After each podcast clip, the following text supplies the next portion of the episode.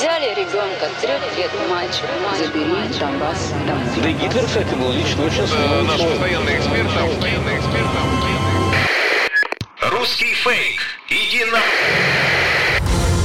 Розвінчуємо російські фейки, які прагнуть зламати наш дух. З експертом детектора медіа Вадимом Міським на українському радіо. Вітаю! З вами Вадим Міський, і ми починаємо розбирати на атоми ворожу брехню і відправляти її у слід за російським кораблем. Незалежно від того, чи тримаємо ми зброю в руках для захисту нашої батьківщини, усі ми з вами є на інформаційному фронті, і тут розгортаються не менш важливі епізоди протистоянь. Своєю інформаційною зброєю Кремль прагне знищити нас морально, цілиться у наш дух і хоче зневірити у власних силах. Знати ворожу пропаганду в обличчя це бути озброєними в інформаційній війні. Я нагадаю, що для вас працює команда аналітиків детектора медіа, яка щодня фіксує та спростовує ворожі фейки, маніпуляції та вкиди. Я запрошую усіх слухачів детально розбиратися, де брехня, а де правда, і нести ці знання далі, тобто зупиняти поширення кремлівських чуток і вигадок там, де ви їх бачите і чуєте. За даними Держспецзв'язку, російські пропагандисти поширюють інформацію, що у новій Каховці, що на Херсонщині, люди буцімто виходять на мітинги за Росію. Як повідомляють у відомстві, російська пропаганда намагається створити ілюзію підтримки окупантів громадянами України. До показових роздач гуманітарної допомоги та інтерв'ю з проплаченими акторами, які розповідають про жахіття української влади, тепер додаються і проплачені мітинги. На відміну від мітингів реальних мешканців Херсонської області, учасники так званого проросійського мітингу нечисленні виглядають розгубленими та не проявляють ентузіазму. Можливо, наступного разу росіяни наймуть більше мітингувальників та вмикатимуть музику, щоб їм не було нудно, повідомили у Держспецзв'язку. Відзначимо, що в окупованих Росією містах українці дають відсіч та виходять на масові проукраїнські мітинги. Бували і випадки, коли російські військові агресивно реагували на протести і відкривали вогонь по мирним мешканцям. Зокрема, таке сталося у Каховці на початку квітня. Зампостпреда Росії при ООН Дмитрій Полянський заявив, що міжнародні організації, начебто, відмовилися проводити розслідування щодо трагедії у Бучі. Він стверджує, що питання про формування міжнародної розслідувальної групи із провокації, як він каже, в Бучі поки не стоїть. А також повідомив, що росіяни в принципі не вірять у будь-які незалежні розслідування, якими займатимуться західні держави та Україна. Нагадаємо, раніше влада Росії назвала трагедію у Бучі лише провокацією та постановкою для західних змі, щоб дискредитувати Росію та її армію. А 12 квітня Владимир Путін назвав злочини російських військових у Бучі та Київщині таким самим фейком, яким за його словами були твердження міжнародних організацій про застосування хімічної зброї в Сирії. Однак, як пише StopFake, подібні заяви з боку Росії, що міжнародні організації, начебто, відмовилися проводити розслідування, не відповідають дійсності, оскільки міжнародна громадськість націлена на збирання докладних доказів того, хто насправді винен у злочинах, скоєних на Київщині та в Україні загалом під час війни. Про необхідність розслідувань військових злочинів на Київщині, скоєних російськими військами, висловлювалися в ООН, в Amnesty International та багатьох інших міжнародних організаціях. Про це також заявляли представники різних країн. На місці трагедії побували сотні журналістів з усього світу, представники Європейського союзу. А також свідоцтва про злочини збирають міжнародні правозахисники, закордонні фахівці, кримінологи, представники міжнародного кримінального суду. 42 країни подали позов до Росії до міжнародного кримінального суду через війну в Україні. Разом з іншими країнами докази для суду збирає Великобританія, Франція, а також ЄС надає фінансову і технічну підтримку для документування і розслідування цих злочинів. Прокурор міжнародного кримінального суду Карім Хан підтвердив, що група від відомства, яка займається розслідуванням, вже працює в Україні. У російських пропагандистських змі та соціальних мережах поширюється інформація, що полк Азов, начебто, захопив у Маріуполі іноземні судна. У таких повідомленнях пропагандисти стверджують, що українські націоналісти, і, зокрема, полк Азов, який зараз захищає Маріуполь, нібито захопили в Азовському морі два іноземних судна царівна та леді Аугуста, і відповідно утримують у заручниках їхні екіпажі. Як пише StopFake, пропагандисти також стверджують, що полк Азов нібито веде мінометний вогонь у цивільних суднах, перешкоджаючи евакуації їхніх екіпажів. Насправді це фейк. Як повідомляють фактчекери, інформацію про те, що Азов нібито захопив царівну, спростували одразу два відомства Болгарії: Міністерство закордонних справ та Міністерство оборони. Стопфейк також не вдалося знайти жодних фактів, що підтверджують захоплення судна леді Аугуста. Окрім цього, правозахисники неодноразово фіксували факт обстрілу цивільних судів російськими військами. Пишуть фактчекери. Російський пропагандист Соловйов та численні російські медіа вже вдруге поширюють фейк, що в Рубіжному Луганської області на території заводу Зоря Збройні сили України підірвали цистерну з азотною кислотою. Перший фейк був 5 квітня, коли цистерна з азотною кислотою на заводі Зоря була пошкоджена внаслідок російського артилерійського обстрілу. А другий фейк 9 квітня, коли російські війська підірвали цистерни на цьому ж заводі. Основним аргументом російської пропаганди є те, що українські військові нібито відступають із міста і наостанок влаштували вибух.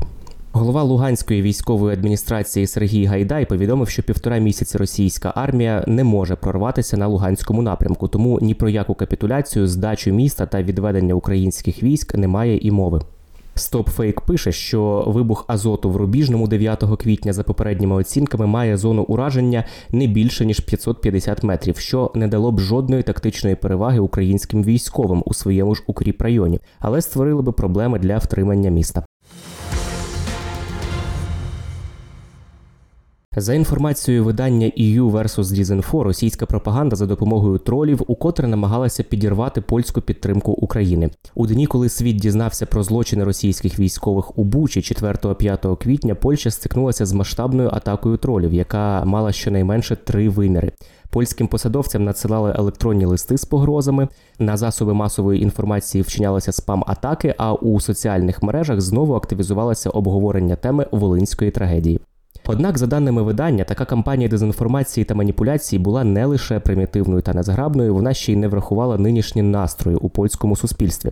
Нинішня ситуація, очевидно, дратує Кремль, пише видання EU versus Disinfo. Понад 2,5 мільйона українських біженців прибули до Польщі після того, як Росія напала на Україну, і зараз українці в Польщі отримують надзвичайно велику допомогу. У той час як російська військова машина намагається бомбити більше українців, щоб вони покинули свої домівки.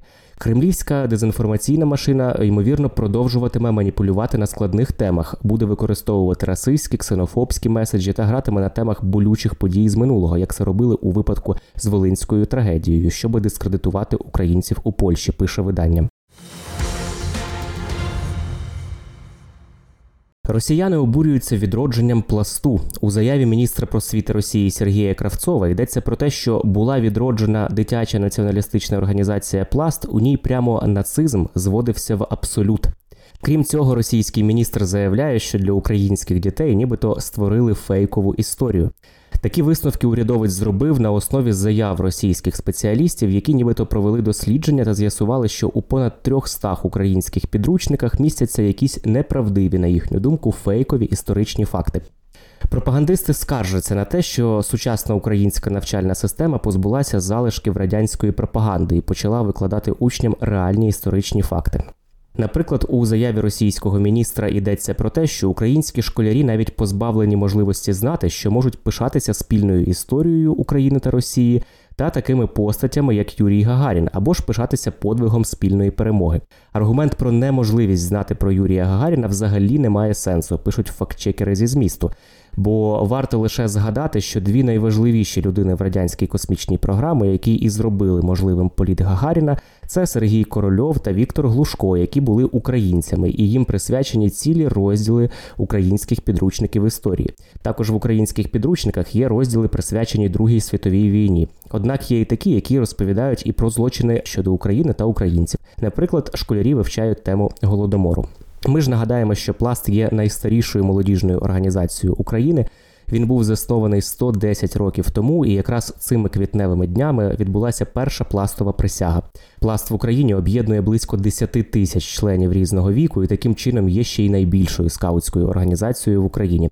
Окрім України, пласт офіційно існує у восьми країнах світу: Австралії, Аргентині, Великобританії, Канаді, Німеччині, Польщі, Словаччині та США. Серед відомих пластунів всесвітньо відомий економіст Богдан Гаврилишин, єпископ Української греко-католицької церкви Борис Гудзяк, український композитор, диригент, педагог та засновник української диригентської школи Микола Колеса, патріарх-предстоятель Української греко-католицької церкви Любомир Гузар, український поет, політичний діяч та археолог Олег Ольжич, канадський історик українського походження Орест Субтельний, Останній президент Української Народної Республіки в екзилі Микола Плав'юк, американська астронавтка, українка за походженням Гайдемарі Стефанишин Пайпер, американська співачка українського походження Квітка Цісик та багато інших. Як бачимо, впродовж 110 років пласт виховував цілі покоління лідерів, які несли українську ідею, яка знайшла втілення у нашій сучасній незалежній державі. А сьогодні пластуни борються за Україну на усіх фронтах.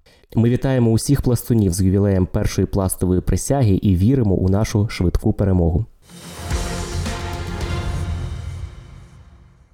Це були головні фейки на сьогодні. Нагадаю, що не потрібно довіряти чуткам і пліткам, навіть якщо це друг кума вашого знайомого сказав, який працює в адміністрації, чи брат товариша дружини друга, який служить в Збройних силах України.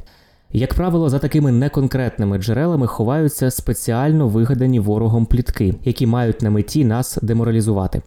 Є офіційні джерела, і тільки їм ми довіряємо у час війни. Отримали тривожну новину у Viber-чаті, чи хтось прислав у Фейсбуці, чи в Ютубі побачили, чи в анонімному телеграм-каналі. Панікувати не потрібно і одразу розповідати всім навколо також не потрібно. Спершу ми дивимося, чи є це в новинах суспільного мовлення, чи писав про це офіс президента, Міноборони, Генштаб, чи писала обласна адміністрація або місцева рада. Якщо такого у офіційних джерелах немає, то інформація швидше за все не варта вашої довіри. Пам'ятайте, що пліткар із легкістю може стати посібником ворога. Бажаю всім моральної витримки і нагадую, що всі ми тепер боремося на інформаційному фронті, а від наших дій залежить успіх всієї країни в інформаційній війні. З вами був Вадим Міський. До зустрічі. Русский фейк. Иди на...